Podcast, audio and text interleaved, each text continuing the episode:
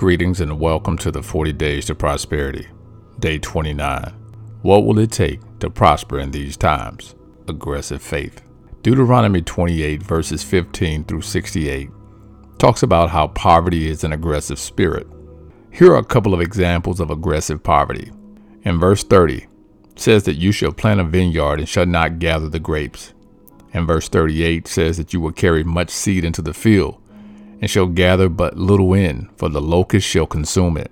In verse 44, it says that the stranger shall lend to thee, and thou shalt not lend to him. He shall be the head, and you'll be the tail.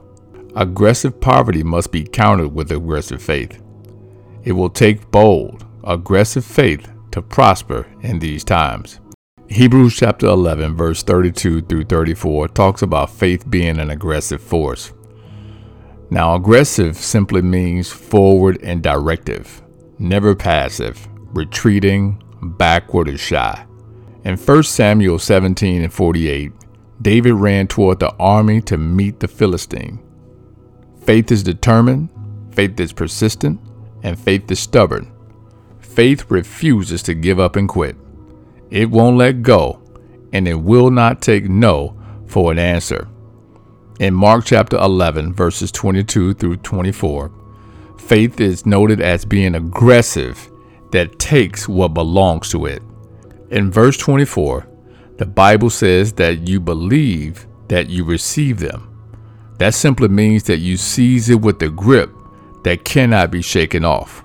What God has so wonderfully provided through His grace, we must lay hold of, possess, and take with our faith.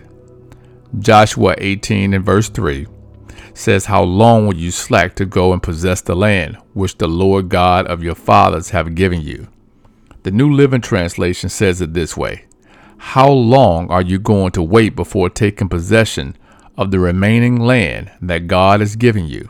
The Message Bible reads it this way How long are you going to sit around on your hands and put off taking possession of the land that God gave you? Aggressive faith makes a demand on God's word and takes hold of the desired result. The spirit of poverty must get out of your way. Either you're going to let go of the past or you're going to allow the past to stop you from experiencing God's best for you.